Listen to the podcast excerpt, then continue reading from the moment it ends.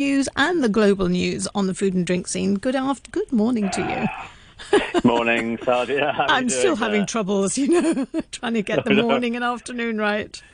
right, we, we we all have a bit of trouble with that now and then. yeah. So, yeah. how's um, it looking then? Yeah, well, okay. So today, uh, the focus of what I'm talking about is Asia, and two of the items I've got are about drinks, and I'll start off with one of those.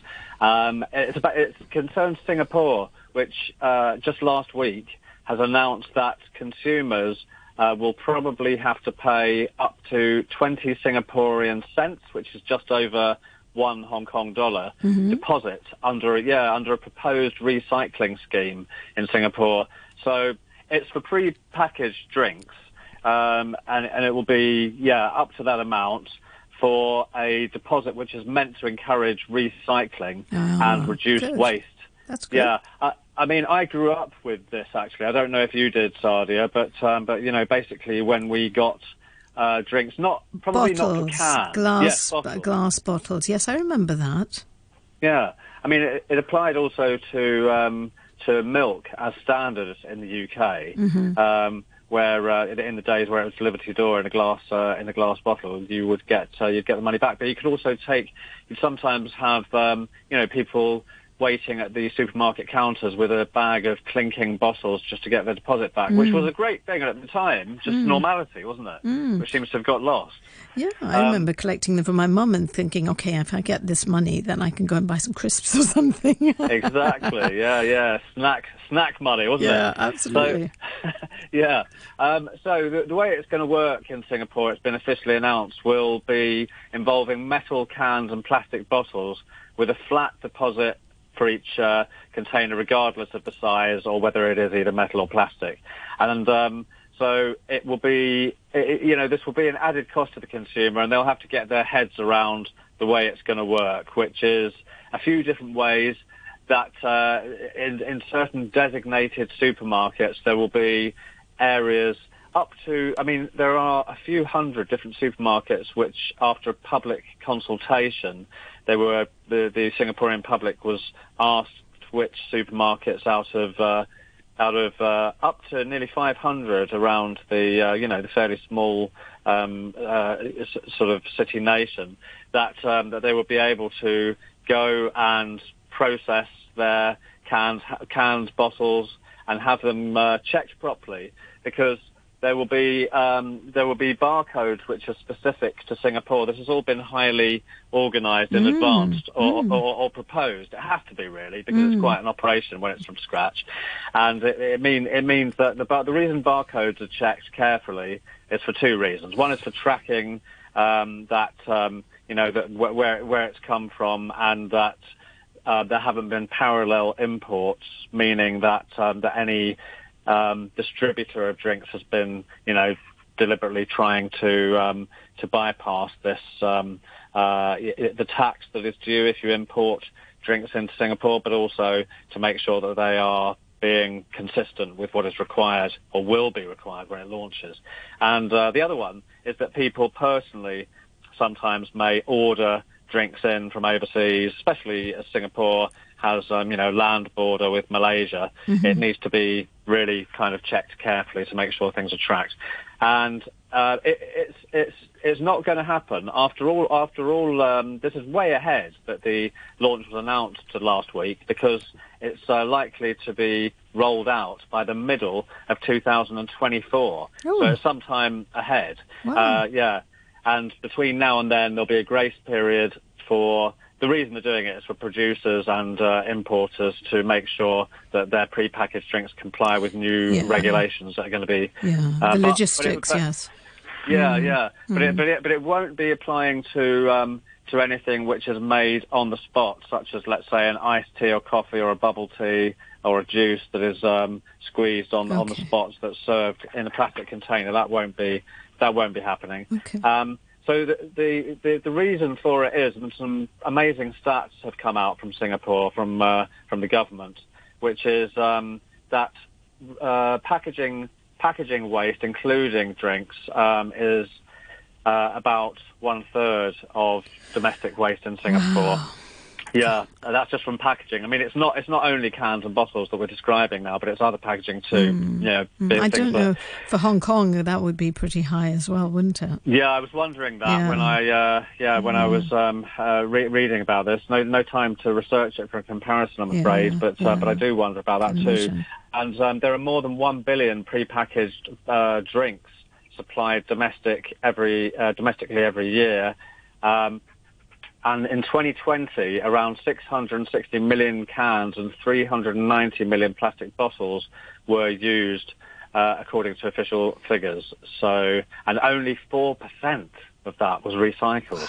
The rest went into landfill, Ooh. which is which is which is horrendous, isn't mm. it? Um, so it's um, it's part of a big master plan w- which is called the Zero Waste Master Plan. It's, it's being kind of gradually rolled out by the Singapore government, and they hope to be recycling all types of waste mm-hmm. up to seventy percent by 2030. So wow. that's that's quite that's quite ambitious. It's yes. going to be done in phases. Yeah, they'll probably do it as well. Actually, I think they'll do it. Yeah, yeah, yeah. I bet they will. I bet they will. I mean, it's being done in three phases. Hmm. Twenty mm. percent by 2026 between between now and then to be ready for 20 percent of everything to be recycled, and um, and 30 percent a few years later in 2030, and then this massive jump up to 70 percent by by 2000. Uh, um, uh, yeah, just after 2030. Mm. Yeah. So. Um, that was um, that was some news happening in Singapore. Then it, uh, um, it it will be it will be it's expected to be confusing. So for all of these different uh, um, sort of time frames, there will be you know a bit of a, a bit of leeway. They say. So moving on to Hong Kong on a non-drinks related topic, mm-hmm. uh, there is a uh, it's another one of these stories. They're happening all the time, so we can't really avoid them. Um, that a tiny bakery very, very small indeed, mm. with a floor area of just 100 square feet in Kowloon City, yeah. um, has announced it's going to be closing. Yes, I saw this, that. Mm. Yeah, this coming Saturday, mm-hmm. um, which um, has been in business for uh, approximately 50 years. It's called the Hoover Cake Shop, which is an interesting name because it reminds me of the, you know, the vacuum cleaner yes. brand. and uh, and, and, and people are always queuing up outside it for its uh, for its dan tart, its egg tarts, which okay. are apparently very uh, much oh, like. I haven't been in... there. I feel like, oh no, it's closing, and I've not gone there. You've got till Saturday. You've got till Saturday. There's going to be a massive queue. I can just imagine the queue going around the corner now. Well, I mean, since it was announced, which was. Yeah. Uh, uh, which was which, which, was Saturday just gone. There have been even bigger queues. There was an mm. article in the South China Morning Post on Sunday and uh, they interviewed some of the people standing in line. Mm. One regular, her name was uh, Lila Ding, said that she was shocked by the announcement. It's been here for decades, and uh, it was a, it was a constant in the community. She said, oh. part of uh, a legacy of Hong Kong's past heyday, and I'll miss its handwritten menus and its uh, aged decor the most that are not seen elsewhere. It follows, of course, you know, that we've probably most of us heard if we have a passing interest in food or news in general, the uh, the closure of um, the bakery chain called Crostini, mm, mm. which uh, yeah mm. closed across Hong Kong, uh, a number of stores, and uh, Happy Cake Shop in Wan Chai. These are particularly, you know, we're talking about bakeries here, but of course. Is there any uh, reason for that? Then what do you think, Andrew? I mean, like, uh, what was the hmm. reason for, say, Hoover? Do you have any idea? Well, yeah, actually, for the the one in Kowloon uh, City, one person, although the the restaurant and its staff are keeping tight-lipped on mm-hmm. the reason why they won't give any any comment, but mm-hmm. um, but there was one theory um, that the landlord was going to up the rent. Okay. Um, okay. But it's but but it's interesting though because Kowloon City is an area that's been regenerated a lot. A lot of the old city. I used to work in um, a newspaper office that was uh, just around the, the, the corner from there. It was the Sing Tao uh, building, which housed the uh, the Hong Kong Standard, which was uh, which used to be a broadsheet newspaper. That means a big newspaper like the mm-hmm, South China Morning mm-hmm, Post mm-hmm. Uh, in, the, in its format, and uh, Um, we used to go to, um, it was a very short distance to Kowloon City. We used to go a lot to the Thai restaurants that are around there. Um, uh, it, it, has quite a Thai community. Yes, I remember. Uh, yeah. Yes, walking there. Yeah, mm. yeah. It's, it's got one of the best clusters for uh, for Thai restaurants in Hong Kong, which still exists. However, mm it does, it has been regenerated. There are new malls and some of the old streets have been knocked down. And some of the owners of those buildings have been, um, have been given, you know, when they, when, when a development happens and the developer gets permission from the government to, to go ahead with, uh, with a new, uh, plan for multi-use, whatever kind of property it's going to be. Often owners of buildings will be given some compensation or a, um, an, an, agreement to have a lease at, at, at, not as high a rate as the brand new tenants in, in a building. But um, but I, I, guess it remains to see whether there's been no mention of Hoover popping up in regeneration yeah. in the future. Um, that because because there is for Kowloon City is slated to have a new um, regeneration mm-hmm. once again, mm-hmm. um, there, uh, which will include um, on its lower levels shopping and restaurant areas, and then upper levels residences of mm-hmm. uh, nearly four and a half thousand flats yeah. uh, over the next changes the, whole years. look, really, doesn't it? I suppose some of these old, um, you know, ba- bakeries or any other shops that have been running mm. for years. There's something quite classic about them, isn't there? It's a, there it's is, a shame yeah. to see them go, but um, but you know what can yeah. you do? It's yeah. all about sort um, of yeah, yeah, that, that's that's yeah, that's true. I mean, it's um, the, the, I, I think the one, um, and I've certainly spoken about it with Noreen before. I'm not sure if w- with you, but I think the most surprising for me was that Lin Heung disappeared. Mm. Um, I mean, it had two restaurants, one in Tsuen Wan mm-hmm. and the other one in Central. But the one in Central I knew and was somewhere which was the uh, one of the few places where it was the no nonsense um, dim sum where you where you, where you share a table with strangers. Sometimes yeah. it's smaller. Its smaller tables were only four people. Yeah. Well, there was there was once someone that I was uh, meeting who was. Uh, who worked at the Shangri-La Hotel in uh, in Singapore, who I'd met when I'd been up there for a visit, and um, and and she was just in town in Hong Kong and wanted to meet for a lunch. And I suggested Lin Heung, mm-hmm. and um, and her face was slightly shocked when when there were when, when when certain things were were a bit gruffly put down on the table. So it wasn't quite the uh, the Shangri La. But that's the Hong Kong but, way, isn't it? And a lot yeah, of these yeah, little yeah, restaurants, they're known but, for but, it. Yeah, but it's but it'd be a shame if everything becomes somehow homogenous, Like a and, uh, mall type thing, you know, or a food court. That's right. Yeah, definitely. So, so the um, yeah, I mean that's that's about all there is to say about Hoover. You've got your chance, listeners, to to uh, to get there and try it out. Yes. Yeah. Um, by uh, well, by Saturday, it's, it's closing on the first of October. So Oh, actually, gosh. probably Friday is the last Mm, day that you can be mm. going along to try it. Um, and finally, from me, um, it's a story of soju, which is one of Korea's most famous alcoholic drinks, Yes. which is uh, which is usually made from a grain, either rice or other starchy um, uh, grains, or sometimes actually it's made from uh, tapioca as well, and occasionally from uh, sweet potato. Uh-huh. But it's um, but it's it's being uh, successfully taken up by Europe, particularly the UK. And that's really surprising because it's, I guess it's, well, maybe not. I mean, all kinds of I- new Yeah, I Yeah. wonder because you know, um, uh, as soon as you said soju, because I Mm. watch Korean dramas and I Ah. see them drinking it all the time, and I, I do think that there is a certain influence that comes because people hear of it. It's just like certain Korean dishes you hear about it, and Mm. I'm making them now because I've got them from the dramas. So I wonder whether the Ah. popularity of the dramas is also bringing that sort of popularity of trying some of these things out. That's just my Well, that's just my take on it. You've hit on the same theory as the uh, UK-based publication called Drinks International. Mm-hmm. This is one of the things that they're saying.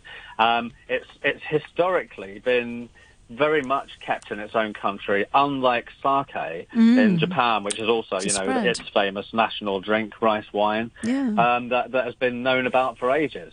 The first time, the first time I went to a, a Chinese restaurant in uh, in North London, in a suburb, that with my with my parents, our local Chinese restaurant, um, they um, the, my my parents would enjoy some warm sake, Mm-hmm. which was um, of course Japanese, but was served to the British as being part of a Chinese meal. But it's uh, which was always a bit a bit strange. but um, but we, but then when, when Japanese um, restaurants started appearing later, we kind of learned what sake really was. But it's um, but yeah, soju. So that's interesting. It is um, so it is a clear distilled liquid. If, if for those not familiar with it, it's um, you know basically it would look like sake or vodka or gin, and it's colourless. Yes. Uh, it- and it's normally drunk in um, in Korea neat, but people, uh, the younger generations there and elsewhere in the export markets are using mixers. I and see. some of the it's quite uh, strong, yeah, supposedly. Yeah, well, actually, it can go uh, like like whiskey or um, or vodka or other spirits. It can go up to fifty or so percent Wow. in alcohol. Wow. But um, but the type the types that are most popular that are drunk neat are not much stronger than wine, or actually on a par with wine, coming in at twelve to thirteen Okay. uh, percent, which is very similar to wine content. Mm. Uh, and people will normally drink it in a smaller glass than wine as well. And So- I've heard it so gives you a headache. It, it's, I mean, in the dramas, they always show people, Oh. they come in and they have some sort of, because they've had a long Hangover. drinking, eh, yeah, they have to have hangover soup afterwards. But supposedly, I was actually speaking to a Korean person recently and they said, oh, Uh. yeah, so you, you do, you do get a headache quite quickly with it. So I don't know what it is that does it, but But- um, that's what I heard. That's interesting. Okay, Yeah. because vodka is meant to be one of the most um, hangover-free um, Ah, uh, al- alcohol, so people say. Mm-hmm. But um, but but there's the, one of the biggest um, uh, producers is called Hite Hite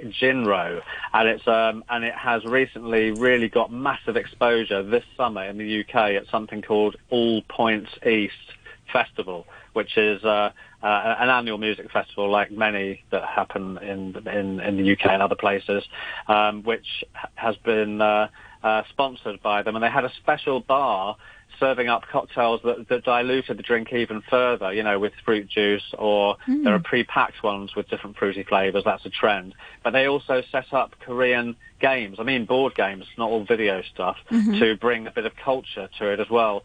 And yes, the brand that did that did say that they attribute a lot of the success to the Yeah. take up of Korean dramas in the UK, Sadia. Yes, I am Yeah. a great fan, and um, I almost believe I'm Korean at some point. You know, when I'm watching these things, I just you get into it. Are I do Are you, are you heckle, heckling the screen in Korean?